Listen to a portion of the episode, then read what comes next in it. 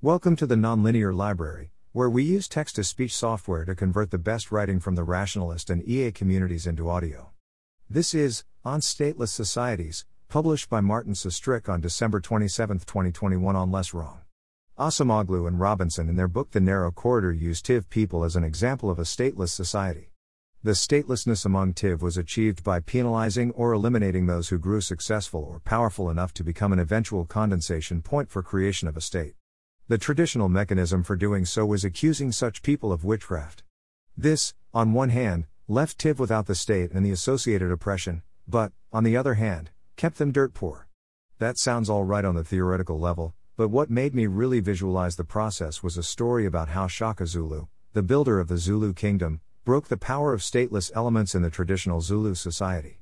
When a hammerhead crane flew over his kraal and a porcupine wandered into it, when a crow perched on a fence and began to utter human words, he summoned a team of witch doctors led by a woman called Nobela. The Zulus were lined up in Nobela, and here associates began smelling out the witches who had brought on the evil omens. They picked on prosperous people. One had grown rich through frugality. Another had put cattle manure on his lands as fertilizer, producing a bountiful harvest much greater than his neighbors. Yet another was a fine stock breeder who had picked the best bulls and taken great care of his stock and as a result had seen a prodigious expansion of his herds. Shaka took offense, accused the witch doctors of false accusations, and demanded that two of them must die in compensation. The witch doctors panicked and asked Shaka for protection. He agreed, conditional on that they won't cheat anymore. That way he broke the power of the institution of witch doctors.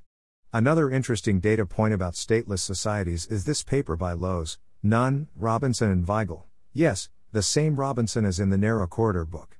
It turns out that in Congo there is a set of tribes which are ethnically and culturally pretty homogeneous, except that while all of them are historically stateless, one tribe managed to establish a state.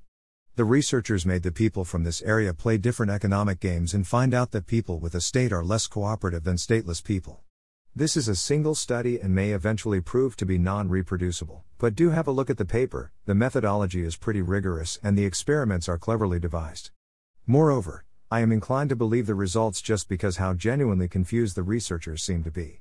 They have done the experiment with the expectation that people with the state will be more cooperative. The above has challenged my implicit assumption that stateless societies are in the permanent Hobbesian war. That they are, basically, failed states but from the above it looks like that stateless societies aren't kept around by the failure to coordinate. In fact, they survive by actively cooperating to prevent the hierarchical structures to emerge.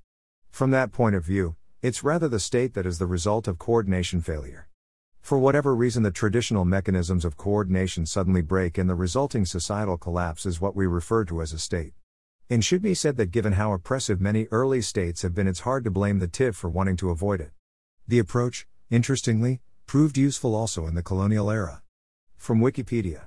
These socio political arrangements caused great frustration to British attempts to incorporate the population into colonial Nigeria and establish an administration on the lower Benue. The strategy of indirect rule, which the British felt to be highly successful in regards to ruling over the Hausa and Fulani populations in northern Nigeria, was ineffective in a segmentary society like the Tiv. Colonial officers tried various approaches to administration, such as putting the Tiv under the control of the nearby Jukun, and trying to exert control through the councils of elders, Jir Taman, these met with little success. Now, this may be just a matter of semantics, but I wonder whether we could possibly interpret the results of Lowes and Al's study showing that stateless people are more cooperative from this perspective. In the beginning, people are behaving fair and cooperating with each other to punish anyone who tries to get an unfair advantage or even exercise power over the others.